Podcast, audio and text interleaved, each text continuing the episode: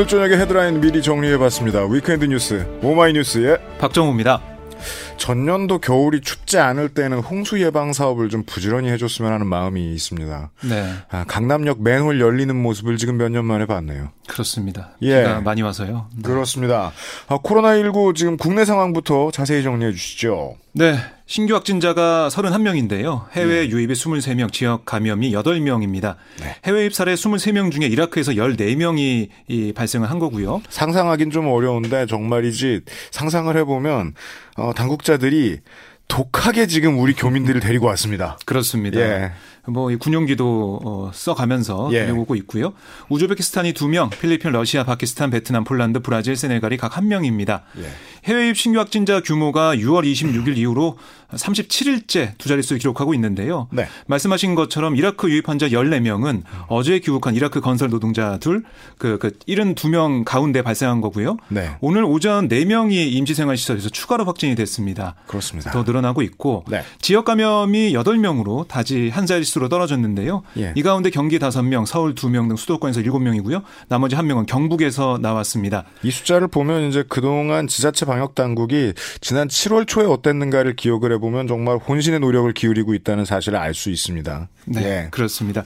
자세하게 잠깐 들여다 보면 이게 그 캠핑장에서 지금 확진자가 늘어나고 있거든요. 네. 그러니까 김포거주 확진자 3명이 이 캠핑장 집단 감염 관련 확진자로 추가가 되면서 그렇습니다. 거기 갔던 가족입니다. 네. 누적이 9명으로 늘었고요.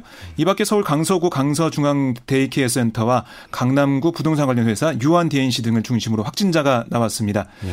이 사망자는 이제 발생하지 않아서요. 누적이 301명으로 계속 유지가 되고 있고요. 예. 격리 해제된 환자가 전날보다 10명 늘어나서 13,233명이 됐습니다. 현재 802명이 격리 중이고요. 네. 또 위중하거나 중증인 환자는 13명으로 파악이 됐습니다. 네. 죄송한데 박정훈 기자님은 그 가족이 몇 분이십니까? 구성원이?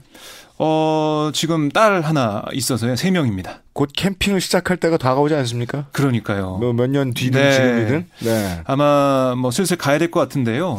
캠핑을 좋아하시는 분들은 아실 겁니다. 캠핑장은 엄밀히 따지면 야외지만 움직임을 음. 동선에 가까운 정도를 생각해 보면 실내보다 더 위험할 수도 있다는 걸요. 취사와 샤워 때문이죠. 아, 그렇군요. 저는 잘 몰랐는데 그래서 야외로 가면은 안전할 줄 알았는데 그게 아니었습니다. 네. 어, 가장 가깝게 다니는 야외 중 하나입니다. 네. 그렇고요. 해외 상황은 간단하게 짚어주시죠. 네, 이라크 상황이 계속 나빠지고 있는데요. 이라크 현지 시간 7월 31일 기준으로 코로나19 누적 확진자가 12만 4,609명으로 하루 사이에 3,346명이 늘었습니다. 네. 그래서 이렇게 우리 건설 노동자들도 예. 계속해서 감염돼서 오고 있는데요. 군용기로 데려온 지난달 24일 군용기로 데려온 이라크 건설 근로자 293명 가운데서는 77명이 확진돼 봐 있습니다. 네. 이 국제 소식을 들으실 때 이제 청취자 여러분들께서 어, 언론이 확산세라는 단어를 사용할 수밖에 없는데 이걸 들으실 때 좀 조심해서 소화하시는 게 어떨까 제안을 드리고 싶어요. 우리가 이웃 나라 일본의 경우로 잘 알고 있는데요.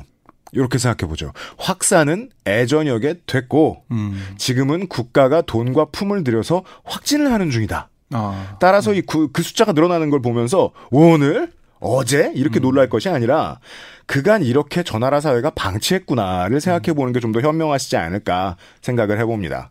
그렇고요. 어, 여당 소식일 줄 알았는데 이거는 야당 소식이에요. 야당에서 나름 그 보수 언론이 봤을 때 스타 한 명이 나왔어요 이번 주말에. 네, 그 윤희숙 통합당 의원이 지난달 30일 국회 본회의에서 계약갱신 청구권과 전월세 상한제가 통과된 것과 관련해서 5분 자유 발언을 했는데요. 네, 이 영상이 지금 온라인상에서 많이 좀 유통이 되고 있습니다. 그렇습니다. 저는 임차인입니다라는 발언으로 그 이 말을 시작한 윤 의원이 음. 제가 지난 5월 이사했는데 이사하는 순간부터 지금까지 집주인이 2년 있다가 나가라고 그러면 어떻게 하나 하는 걱정을 달고 살고 있다. 음. 그런데 오늘 표결된 법안을 보면서 제가 기분이 좋았느냐? 그렇지 않다라고 말을 했고요. 네. 이어서 제게 든 생각은 4년 있다가 음. 꼼짝없이 월세로 돌아가게 되는구나 하는 생각이 들었다는 거예요. 그렇습니다. 이제 더 이상 전세는 없겠구나. 그게 제 고민이다라고 밝혔습니다. 그러니까 유니언이 경제통입니다. 음. 예. 서울대 경제학 석사 그리고 미국 콜롬비아대 경제학 박사로 음. KDI 그러니까 한국개발연구원 연구위원을 지냈고요. 사회로 총선 앞두고 통합당 영입이 됐죠. 네. 그래서 서울 서초갑에 출마에 당선이 됐는데 좀 특별히 모셔온 인물이라고 봐야 됩니다. 뭐냐면 서초갑은 어떤 일이 있어도 가장 안정적인 곳이기 네, 때문에 또 맞습니다. 합당에게는 네. 이제 뭐 어떻게 보면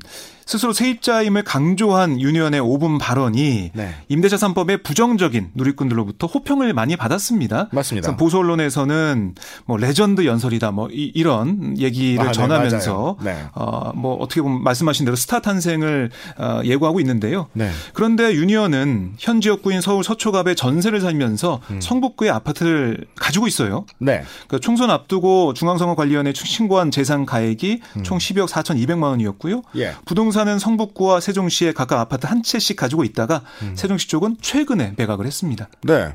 뭐 방송에서 이걸 뭐 예측할 일은 없다고 생각합니다. 왜냐하면 4년 뒤에 부동산 가격이 잡힌다면 결국은 전세를 살고 있는 주민들도 안정적인 생활을 계속해서 누릴 수 있을 것이기 때문에 그걸 미리 예측할 수는 없습니다만 다만 지금 보수 언론이 꽤 열심히 띄워주는데 이 이유는 뭐냐. 그 보수의 롤 모델을 만드는 일에 대해서 사실은 지지자 여러분들도 관심이 많고 마치 지난달 백선엽 대장의 일대기와 삶의 대환 아름다운 일화들을 우리가 지금 보수 언론에서 많이 보았듯이 통합당의 고민도 이제 뭔가 무턱대고 지지하고 싶은 매력적인 캐릭터를 만들어야 되거든요. 네. 그걸 만들어내기 위한 선수가 한 명 오랜만에 나왔습니다. 네. 예. 그런 부분들이 있는 거고요. 뭐 네. 이제 뭐 박범계 민주당 의원이 어 유니언을 겨냥해서 임차인이라고 강조했지만 언론에 따르면 현재도 1주택을 소유한 임대인이다. 뭐 소위 오리지널은 아닌데 음. 마치 평생 임차인을 산듯 호소하며 이미지 가공하는 것은 좀이라고 적었습니다. 그냥 둬도 됐었을 것 같은데 말이죠. 제가 통합당 말씀 왜 드리냐면은 네. 이 어, 이미지를 새로 만드는 문제에 대한 고민이 저는 통합당 내부에서 가장 클 거라고 여기기 때문입니다. 이제 당명도 바꿔야 되거든요. 네, 맞습니다. 지금 뭐 당명 개정 관련해서 설문조사를 했어요, 통합당이. 네. 그래 봤더니 어떤 얘기가 나왔냐면, 뭐, 보수, 희망, 한국, 자유, 민주, 국민, 미래, 이런 단어가 많이 언급이 됐습니다. 주원내 대표는 민주는 안 쓰겠다고 했었거든요. 그냥 쭉 보면 쓸 단어가 다 보수는 안 쓰겠다고 했죠, 김종민 위원장이. 하나하나 지워봅시다. 한국은 썼죠. 그렇죠. 자유도 썼죠. 민주 안 쓴다고 했죠. 국민도 썼죠. 미래도 썼죠. 희망밖에 없습니다. 아, 그럼 희망당으로 가는 건가라는 생각이 드는데요. 네. 어쨌든 어떤 결과 나올지 모르겠지만 이걸 뭐 참고한다고는 했으니까요. 네. 봐야 될 걸로 보이고요. 음. 그 통합당이 그리고 이번에 설문조사하면서 의견을 받았더니 이런 의견이 있었다라고 소개한 게 있는데 네. 이념 싸움이 아닌 실용적 정책과 법안을 발의하면 100년 정당이 될 것이다. 제발 말실수하지 말아달라. 음. 네. 정제되고 세련된 방식으로 대여 투쟁에 나서달라. 이런 의견이 있었다고 합니다. 그렇습니다. 당 이름은 한국은 참 자주 바꿉니다만 그래도 한국에 오래 있던 사람 입장에선 그렇게 자주 바꾸는 거 아니니까. 그래봐야 2, 3년에 한 번이니까 지금밖에 얘기할 데가 없는데 아 그래도 당 이름을 봤을 때 이 당이 뭐 할 것 같다라는 이름을 좀 가져봤었으면 좋겠어요. 그 네. 정의당이 처음에 정의당 이름을 가지려고 했을 때 아, 3인당이라는 당 이름을 넣지 못하게 했던 내부 세력들이 있었거든요. 음, 네. 사실 정의당은 우리가 정의당이라고 봤으니까 정의당인지 알지 외부에서 봤을 땐 무슨 뭐 하는 당인지 모를 음. 거예요. 어, 제가 그냥 참, 어, 만약에 듣고 계시다면 참고해 주세요. 전 자유당이 좋아요. 뭐 하는지 알 것 같아요. 네. 해외 소식 하나 보죠. 네. 아, 도널드 트럼프 미국 대통령이 현지 시간으로 7월 31일 미국에서 그러니까 중국 이 바이트 댄스의 동영상 소셜 미디어 앱이죠. 틱톡 사용을 이르면 8월 1일부터 금지하겠다라고 밝혔습니다. 네. 이게 지금 보도가 되고 있는데 어이쿠, 한국 시간으로 내일입니다, 이제. 그렇습니다. 한국 네. 시간은 내일이 되겠죠. 그러니까 이 플로리다에 방문하고 돌아오는 전용기 에어포스 원에서 기자들과 만나서 음. 틱톡에 관한 한 우리는 미국에서 사용을 막을 것이다. 비상경제권법이나 행정명령을 동원하겠다라고 말을 했어요. 그렇습니다. 그러니까 미국 의회는 중국 기업들이 중국 공산당에 연계돼 있을 것을 의심하고 있잖아요. 네. 그러니까 그래서 개인 정보나 기밀이 유출될 수 있다 이런 우려를 제기해 왔습니다. 뭔가 화웨이를 압박하는 맞습니다. 것과 일맥상통한 맞습니다. 액션이라고 생각할 거예요, 트럼프는. 네. 네. 그래서 이런 걸 좀 하고 있다는 거고요. 네. 근데 지금 보면 또 한쪽에서 나온 얘기가 뭐냐면 마이크로소프트가 네. 그 틱톡 바이트댄스한테 틱톡을 인수하기로 좀 노력하고 있다. 그렇습니다. 인수에 뛰어들었다. 이런 네. 보도가 나오고 있어요. 맞습니다. 뭐 MS뿐만 마이크로소프트만이 아니라 다른 기업도 뛰어들고 있다 이런 얘기도 있는데 네. 네, 트럼프 대통령이 또 뭐라고 했냐면 음. 어, 바이트댄스가 틱톡을 매각하고 이를 마이크로소프트가 산다는 여러분이 들은 그 거래는 음. 성사될 것이 아니다라고 또 선을 그었고요. 애널리스트 역할도 해주고 있어요. 예, 뭐 우리는 인수 합병 기업이 아니다라고 말했다 이렇게 또 블룸버그 통신이 전하고 있거든요. 그렇습니다. 어떻게 될지는 좀 봐야 될 것으로 보입니다. 그 이번 주에 트럼프 대통령이 저지른 일들 중에는 오늘 생긴 이 일 말고도 정치 고관여층의 등을 돌리게 한 일이 하나 더 있습니다. 대선을 밀어버리자고 얘기했죠. 아, 예. 그게 왜 실책인지는 저희가 2부 끝에 임상훈 소장님하고 다시 말씀을 나눌 건데 이 틱톡 문제는요. 음. 아, 완전 무관여층 네. 정치에 관심 없는 대중을 상대로 한 헛발질 정도로 저는 해석합니다. 21세기 사회의 젊은이들이 가장 중요하게 여기는 건 아무리 봐도 온라인과 모바일에서의 영향력이거든요. 네. 이게 그냥 기분 좋은 게 아니고 우리처럼 막 90년대에 조그만 블로그 하던 이런 사람들 말고 음. 지금은 인맥과 돈에 직접 영향을 준단 말입니다. 미국으로 말할 것 같으면 실제 직업이 무엇인지 알 수 없는 킴 카다시안이 미국에서 가장 유명한 연예인인 이유도 그렇습니다. 네. 소셜 스타죠, 순전히. 맞아요. 예. 그런 젊은이들한테 최근 지구상에서 가장 핫한 플랫폼인 틱톡을 못하게 하겠다. 음. 나 찍지 말란 소리입니다. 아, 또 헛발질이네요. 네. 어. 그 외의 헛발질은 2부 끝에 확인하시고요. 네. 어, 그, 지역 뉴스 같은 중요한 생활 정보를 하나 전해드리죠.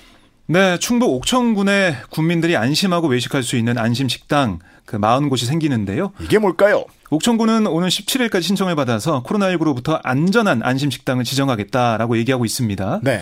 그러니까 모범 음식점을 대상으로 34곳의 안심 식당을 우선 지정하고 희망 음식점 6곳을 추가 지정하겠다고 했는데 뭐가 안심 식당이냐? 아, 코로나19로부터 안심할 수 있는 식당이라는 겁니다. 네. 첫째로 접시, 집게, 국자 이런 음식을 덜어 먹을 수 있는 집기를 제공하고요. 네. 둘째로 수저를 위생적으로 관리를 하겠다는 겁니다. 그리고 세 번째로 식장 식당 종사자도 반드시 마스크를 써야 합니다. 예. 군은 업소별로 20만 원의 직기류, 방역 물품 구매비를 지원하기로 했는데요. 예. 어, 세 가지 실천 과제를 하나라도 지키지 않을 경우에는 안심 식당 지정이 취소가 되고요. 네. 코로나19가 끝날 때까지 안심 식당을 운영하면서 식문화를 개선하겠다. 이렇게 옥천군이 밝히고 있습니다. 그렇습니다. 이, 이게 뭐 어떻게 보면 계속 지자체별로 하고 있거든요. 맞습니다. 퍼지고 있습니다. 네. 그래서 안심하고 갈 수 있는. 그러니까 지금 보면은 뷔페 식당은 이렇게 네. 마스크 쓰고 또 비닐 장갑 끼고 네. 집게로 음식을 짓고 있는데 그렇죠. 오히려 이 동네 식당보다 그런 뷔페 식당이 더 안전하다 느낄 때가 있거든요. 그래서 이런 맞아요. 안심 식당이 좀 많이 늘어났으면 좋겠습니다. 그 공무원들이 효과적으로 일을 잘하기 위해서는 정말이지 수십 년이 필요하다는 생각이 드는데요.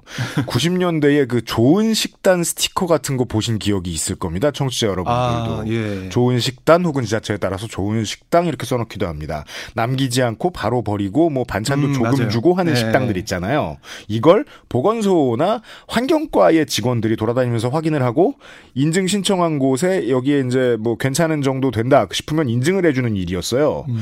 그게 오랫동안 체계화되어 왔고 이 업무가 코로나19에 적용된 게 안심식당이라고 보면 좋습니다. 음.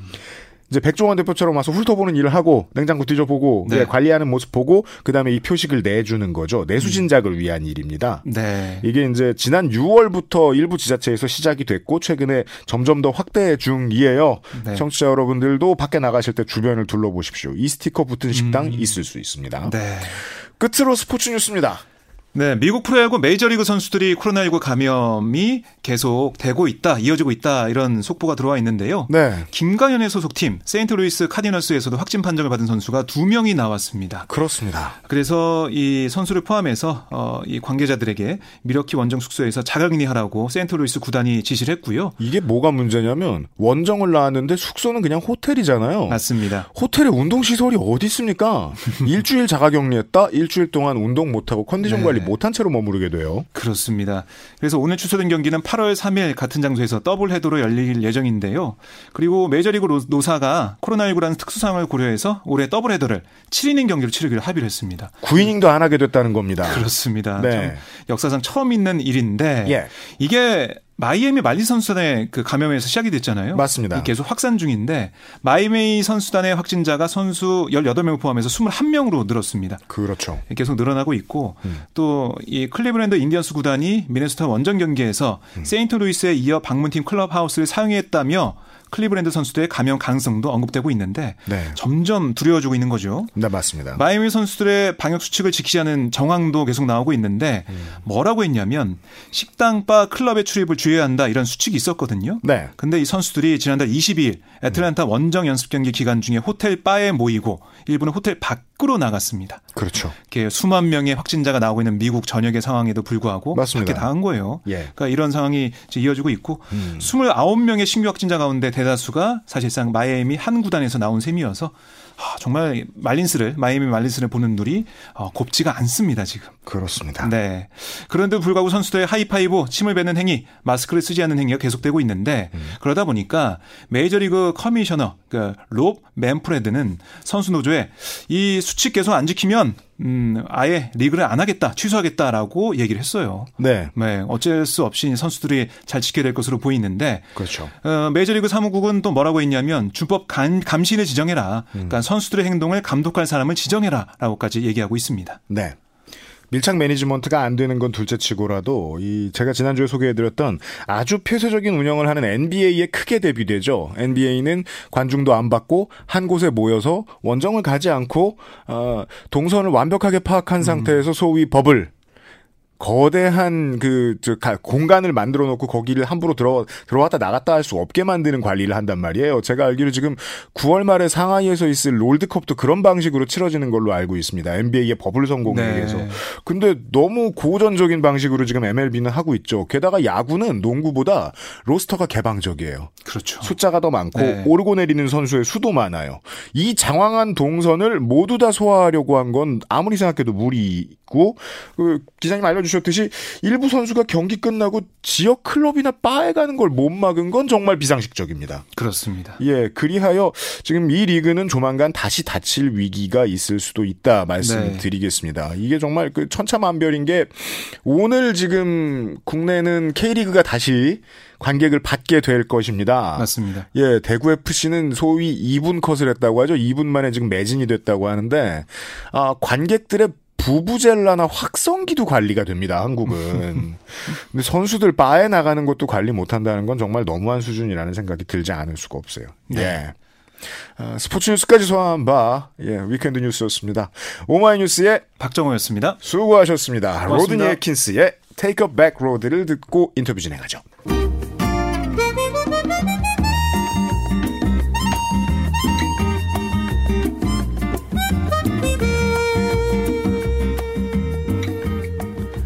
한국이 인류 최고로 발전시킨 많은 자랑스러운 산업과 문화가 있는데요. 그 중에 가장 자랑스럽지 않은 인류 최고는 역시 성매매 산업일 겁니다.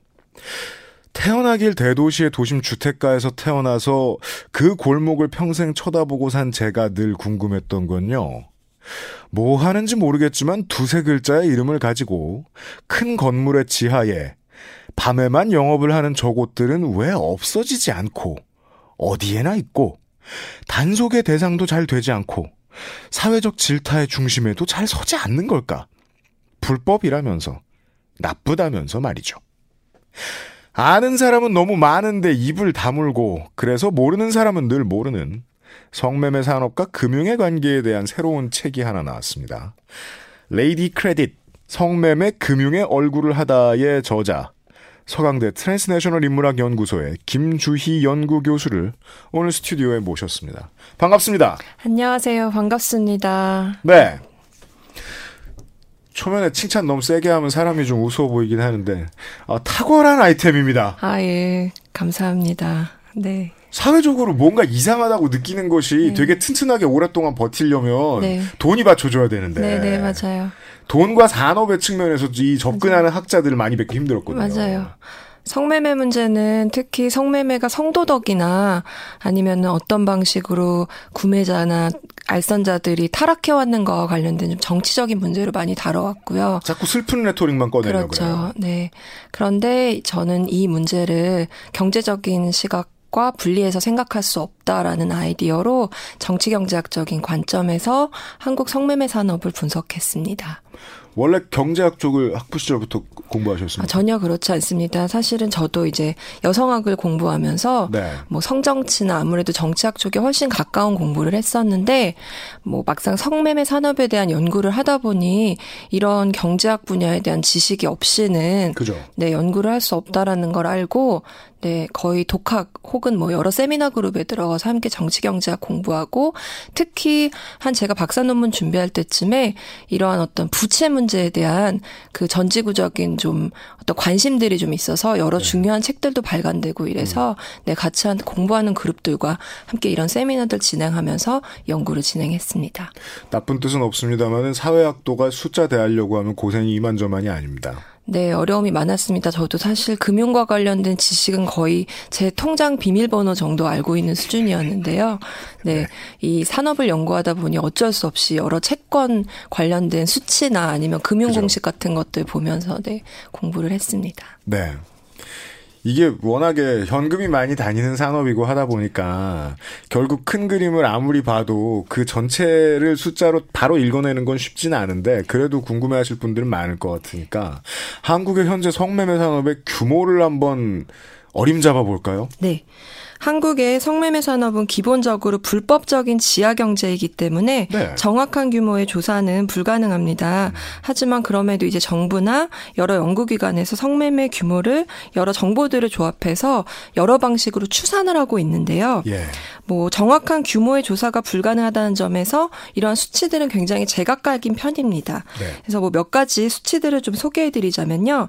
2010년도에 서울대 연구팀 조사에 따르면 성매매 산업의 한국 성매매 산업의 규모는 최대 추정 연간 7조 7,100억 원으로 어, 국내 총생, 총생산의 0.82%를 차지하는 것으로 나왔습니다. 100대 산업을 꼽으라고 하면 성매매 산업이 들어갈 수준인 거군요. 예. 7조 7천억 원. 그렇죠. 8조 7천억 원. 8조 7천억 네. 원. 제가 여기 방송국 오면서 조금 검색을 해봤는데 네. 2017년에 한국 영화 산업 규모가 2조 3천억이더라고요. 네. 이게 역대 최다 뭐 수치였 다 이런 기사를 잠깐 봤는데요. 그러니까 한국이 뭐 K 영화 산업 이렇게 발달했다고 하지만 이게 굉장히 보수적으로 잡은 액수인데도 불구하고 이 8조 7천억 원에 그렇죠. 어, 비교되지 않는 규모를 보이고 있습니다. 그리고 또 한국인들이 만들어내는 한국이라는 나라가 만들어내는 문화 콘텐츠 산업으로서의 영화 그 정도 그렇죠. 제가 지금 궁금해서 그냥 7조 8조를 검색해봤더니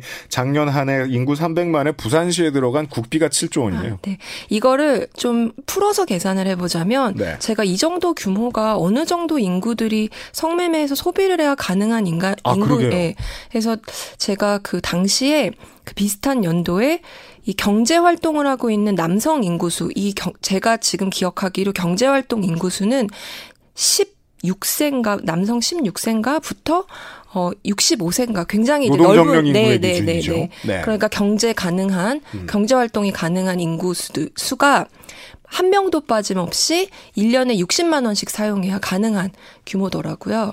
네. 그래서 굉장한 규모라고 볼 수 있습니다. 한 명도 빠짐없이 1년에 60만 원이면 거의 부식비급인데요, 그 나라에. 그렇죠.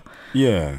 그리고 조금 이제 이런 보수적인 조사를 넘어서 2015년 미국의 암시장 전문 조사 기관에서 그 하보스코프닷컴이라는 곳에서 이제 한국 성매매 시장 규모를 추산했는데 이때 세계 6위 차지했고요. 13조로 추산됐습니다. 세계 6위.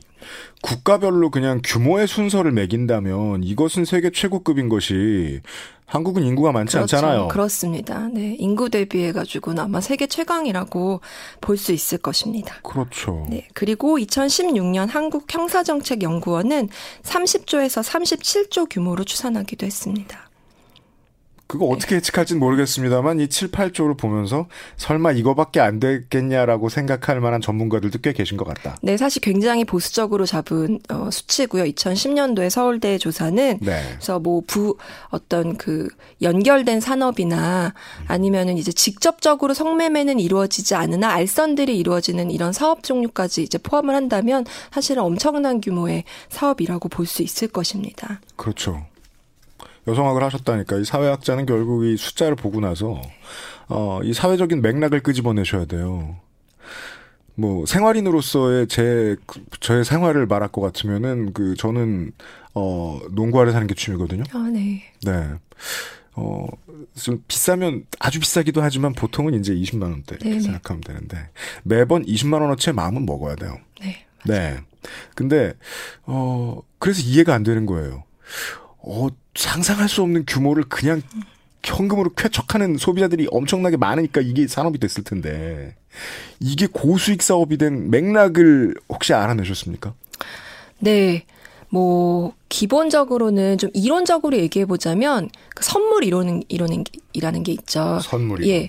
이 내가 누군가한테 친해지고자 네. 선물들을 건넨다. 음. 한국에서는 사실은 그 성매매 산업에서 굉장히 많은 남성들에게 인터뷰를 해보면 음. 이 남성들이 자기 돈으로 성매매 업소를 이용하지 않는다고 말씀하세요. 그러니까 내 돈 주고 가긴 아깝다. 그러나 이제 남들이 형이 아니면 뭐 과장 부장님이 음. 맞아요. 네 아니면 선배가 이제 어떤 경우에 데려가 주면 어쩔 수 없이 간다라는 남성 인구가 사실은 굉장히 많은 퍼센테이지를 차지하는데요. 그러니까 역설적으로 말하 여- 그 거꾸로 말해 보자면 선물을 해야 되는 위치가 된다면 어떤 것이 호의를 베푸는 것인가 생각해 본다면 사실은 술과 여자가 나오는 곳에 함께 가는 것이 선물을 하는 것이다라는 식의 아이디어가 널리 퍼져 있다라고 얘기해 볼 수 있을 것 같습니다. 우리는 무슨 책 읽는 모임, 네. 낚시하는 모임, 이런 방식으로 사회적 인맥을 관리하는 사람들을 볼 수 있는데, 그것 중에 가장 센 거라는 거 아니에요? 접대의 기술이라는 굉장히 유명한 경영학자가 쓴 책에도 이 책의 한 챕터로 룸살롱 접대가 등장할 정도로 이런 방식의 어떤 귀한 손님이 오거나 아니면 선물을 해주고 싶은 후배에게 어떤 선물들이 좋을까? 와인, 골프 여러 가지 이제 기술들이 등장하면서 한 꼭지에 성 그 룸살롱에서 접대하는 방식. 그래서 어디에 어디 사, 어디가 상석이고 어디가 어떤 방식으로 아가씨들을 배분하는지와 관련된 자세한 방식들이 소개되기도 했습니다. 젊은 시절에 제가 친구 없이 살다 보니까 이런 게 참 매번 새로운데요. 40대가 돼가지고. 그,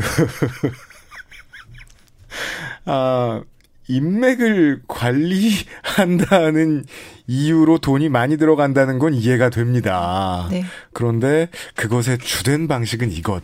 그리고 또한 이 공부하는 분들 사이에서도 사이에서나 얘기하는 건데 좀 한심한 것이 아, 경영학자들의 전문적인 기록들을 보면 이런 얘기도 꽤 많이 나와요. 네, 찾을 네, 수 네. 있어요. 네, 네, 맞아요. 이게 당연히 한 것처럼 이야기 네. 남기는 분들 되게 네, 많아요. 네. 후배를 위해서 중요한 지식일 거라고 생각하고 네, 말이죠. 네, 네. 아, 그런 걸 말씀해 주셨습니다. 네. 그리고 뭐 경험적으로는 아마 주변에서 누가 어떻게 돈을 벌었는가를 좀 이렇게 관찰을 하다 보면 맞아요. 네. 굉장히 많은 사람들이 성매매 업소나 관련 부대 여러 업종들을 운영하면서 돈을 벌게 된 것들을 아마 관찰했을 것입니다. 그러니까 한국 사회에서 치부한 자산가가 누구인가를 조사했을 때 맞아요. 사실은 굉장히 많은 퍼센테이지가 이러한 성산업을 운영해서 돈을 번 사람들이라는 걸 알 수 있고 공통적인 아이디어가 한국에서 여자 장사하면 돈 벌 수 있다라는 이러한 아이디어가 널리 퍼져 있었던 것도 하나의 큰 이유가 될 수 있겠죠. 조심스러운 단어입니다만 나오지 않을 수는 없었습니다. 네, 네. 그 저는 이 intro에서 말씀드렸다시피 저는 도심 한복판에서 태어났고 이 산업이 발전하는 것을 왜냐하면 제가 뭐 어린 나이에 뭐 들락날락하겠습니까? 나이 들어도 안, 들, 안 들락날락하게 되지만 네네. 어 산업이 발전하는 모습을 바깥에서 보면서 자라왔고 늙어왔단 말이죠. 그런 걸 볼 때마다 생각이 드는 거죠. 부동산 업자도 인테리어 업자도 네. 임대 업자도 네. 다알 거예요. 네, 그럼요. 예. 그리고 부동산에 한국인들은 다 관심이 있기 때문에 저 큰 건물 지하에 들어간 저기는 어떤 부가가치를 낼까 사실 다 관심이 있을 거란 말이에요. 네. 그중에 대표적으로 이 책에서 주목해 주신 사례가 2011년에 모 저축은행 비리 사건입니다. 이 얘기를 간단히 좀 소개해 주시겠습니까? 네, 네. 조금 복잡한 사건인데 제가 이걸 좀 간단하게 한번 설명을 해 보도록 하겠습니다. 그 아까 말씀하신 대로 한국에서 성산업이 고수익을 내는 사업이 된 배경들이 있어 왔었는데요. 최근에는 이러한 성매매 산 업이 한국에서 이제 금융 파생 상품 경제가 굉장히 이제 확대되면서 이 경제권하고 연동해서 공적 경제에 포섭되는 모- 이, 이 움직임들을 좀 포착할 수 있었습니다. 조금 어렵게 말씀해 주셨는데 공적 경제 안에 성산업이 포섭됐다라는 건 네. 뭐 제1금융권, 제2금융권 이런 곳에서 어, 저 사람은 누가 봐도 뭐 포주야. 네. 저 사람이 큰 가게를 차린대. 네. 근데 예전에 성적이 좋았대. 네. 저리로 빌려주자. 그렇죠. 이게 된다는 거죠. 그렇죠, 그렇죠. 예. 네, 정확히 파악을 하셨고요. 그 한국에서 이렇게 커다란 업소들을 어떻게 차릴까 궁금증을 가지고 몇 군데 이제 사전 인터뷰, 사전 조사들을 해봤더니 저희 한국 사회에서 일반적으로 사람들이 집을 사고 사업을 하는 것과 마찬가지로 업소를 차릴 때도 이러한 금융권에서 대출들을 받는 것들이 목격된 거예요. 안 받고 어떻게 하겠냐 싶습니다. 네. 그래서 보험회사나 증권회사 아니면 종합금융회사 등처럼 이런 제2금융권으로 분류되는 상호저축은행이 네. 유흥업소 여종업원의 선불금 채권을 담보로 해서 성매매업소 업주에게 대출을 해준 사례를 제가 깊이 조사할 수 있었습니다. 네. 그러니까 바로 어, 어떤 업소에서 일하겠다고 약속한 여성들에게 업주가 돈을 빌려주고 이 차용증 채권을 받는데 이것을 그 제2저축은행에다가 제출을 하면은 이 채권이 담보 성격이 돼가지고 95% 정도의 어떤 대출금이 발생할 수 있게 되는 것이죠. 옛날에는 이제 그 이 산업에 종사하게 된 본의 아니게 그 자의반 타의반이든 어쨌든 간에 이걸 하게 된 여성들이 채권을 지게 된 상황에 대한 뭐 인간적인 호소 비윤리성 이런 것들 이야기하고 말았는데 오늘날의 사회는 그분들이 진 채권을 투자 상품으로 바꿔낸다. 그렇죠. 그렇기 때문에 이전 시대에는 악덕한 포주라든지 악랄한 뭐그 동네의 어떤 깡패 삼촌이라든지 이런 사람들이 이제 여자들을 이제 인신매매와 같은 성격으로 뭐 강제로 돈을 빌려주고 혹은 뭐 고리로 뭐 어떤 방식으로 이제 여성들을 조정해서 지금 끝까지 추적할 거야. 네, 그렇죠. 협박하고. 그렇죠. 협박해서. 근데 이건 그냥 멀끔하고 차가운 느낌의 시스템이잖아요. 그렇죠. 이러한 저축은행에서는 사실은 굉장히 어떤 전문적인 금융인들과 함께 이러한 대출 사업장으로서의 룸살롱들을 조사하고 여기서 어떤 수익이 발 발생하는지 아가씨들은 몇 명 있는지들을 계산해서 대출을 해준 여러 사건들이 있었는데 대표적으로 이제 수면 위로 오른 사건이 사실은 이게 우리 사회에서 유흥업소 담보대출이 상품이 있다라는 방식으로 문제 제기된 게 아니고 네. 유명한 조폭에 대한 어떤 추적 조사들이 있다 보니 이러한 대출이 있다라는 것들이 밝혀진 거예요. 음. 그래서 아마 아시는 분일 텐데 한국의 3대 이제 폭력 조직으로 유명한 제가 여기서 이름은 밝힐 수 없으나 네. 유명한 조모 씨가 있어요. 네. 이조 모 씨는 굉장히 이제 어떤 그 일종의 어떤 탐험 어, 뭐랄까요 좀 기인과 같은 어떤 성격을 가진 사람이 과거 영화도 막 출연하고 갑자기 목사도 됐다가 또 여러 뭐 활동들을 하다가 이렇게 말씀하실 거면 이름을 감출 필요도 없는 수준입니다. 네, 그러나 저는 말하지 않겠습니다. 알겠습니다. 왜냐하면 제 신변은 중요하니까요. 어, 그럼요. 네, 그래서 이 조모 씨가 새로운 어떤 사업들을 구상했다. 그런데 이 사업이 불법 사업이다라는 어떤 그 혐의를 가지고 경찰들이 조사를 해봤더니 바로 이 대출 사기 사건이 있더라라고 보도가 됐는데 네. 그러한 보도 자료들을 자세히 보다 보니까 이게 성매매 산업이랑 밀접하게 연관이 돼 있다는 걸 제가 이제 발견을 하게 된 거죠. 음. 이 사람도 마찬가지로 강남의 유흥업소 다섯 곳을 차리고 종업원 여성들로부터 받은 선불금 차용증 채권을 제일 제2저축은행에 담보 서류를 제출하였더니 사건이 바로 100억 원 이상의 돈을 대출받게 된 사건인데 이 사건에서 핵심은 이 담보 담보 서류가 사실은 허위 서류라는 거. 실제 여성들로부터 작성한 서류가 아니기 때문에 이 사건이 수면 위로 올라 올라간 거죠. 만약에 아, 독특한 역설입니다. 네. 실제 여성들을 이 여성들의 채권이 있는 것을 가지고 내밀었으면 네. 이건 합법적인 대출이다. 그렇죠. 그것도 이상한데 그렇죠. 가짜라서 잡힌 거다. 그렇죠. 그래서 바로 이 법원에서 제가 이제 이 저축은행 사태 이후에 어떤 판결들이 이루어졌나와 관련된 판결문 분석을 했더니 네. 사실은 이 저축은행 직원은 이 조폭에게 속아 속아 가지고 대출을 내준 피해자가 될 수밖에 없었던 거예요. 이 사건에서. 그렇네요. 네. 그래서 피해자로 등장하고 그래서 이 조폭이 아. 네 이 사건이 수면 위로 알려지게 된 거죠. 그렇다고 해서 저축은행이 당당할 건 하나도 없잖아요. 그럼요. 기껏 해봐야 저제 법정에 나가서 할 수 있는 말이 그거 아니에요. 원래대로면은 이 채권대로 아가씨들이 있는 네. 줄 알고 믿고 돈을 빌려주는 네, 게 맞지. 그렇죠. 이런 이런 말밖에 할 말 없잖아요. 그렇죠. 우리가 지금까지 밝혀낸 사실들은 달라진 게 없네요. 네, 그렇습니다. 거대한 모든 시스템이 성산업을 보호해주거나 함께 커가고 있다. 네. 이 업소에 이 정도 수의 여성들이 있으면 어느 정도의 돈을 벌 것이다라는 계산들을 해내는 것들이 우리 사회에서 합리적인 믿음으로 자리 잡고 있다라고 볼 수 있습니다. 그럼요. 네. 그렇다면 필드에 있는 이 여성분들. 네. 실제로 일을 하는 분들 또 인터뷰를 하신 걸로 알고 있는데 네. 아, 이분들이 계속 종사하게 되는 이유들도 파악을 해보셨겠죠. 네, 뭐 아마 이거는 조금만 어떤 그 공감대를 가지고 우리가 어떤 일들을 왜 지속하게 되는가 관련해서 좀 생각을 해보면 쉽게 이해할 수 있을 것 같아요. 여러 예측할 수 없는 변수들이 자신이 이제 일을 그만두고자 이렇게 등장합니다.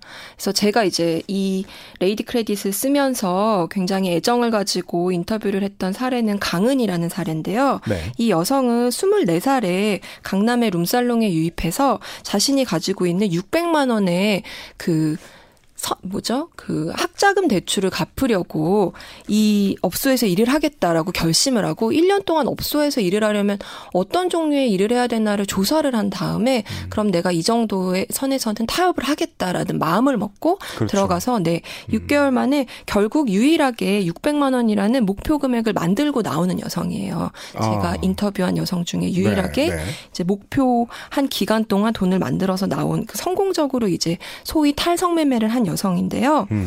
이 여성 같은 경우에는 이제 자, 자신이 어떤 방식으로 어, 여러 요구들에 순응해야 이러한 돈을 만들어낼 수 있는지와 관련된 정보들을 미리 알고 그래서 이에 순응하는 태도를 가졌기 때문에 이런 어떤 성공적인 그뭐 결말을 가질 수 있었다고 볼 수 있습니다. 네. 미리 빠질 수 있는 함정들도 네. 예측했다. 네. 그렇죠. 그렇죠. 사실 나이 24세 사회에 뭐 비정규로 첫발 들이는 사람에게서 볼 수 있는 태도는 아니죠. 아주 좋지만. 네, 그렇죠. 보통은 준비 안 돼 있으면 휘말려 들어간다는 말씀을 대신 설명해 주신 것 같아요. 네, 네, 그렇습니다. 음.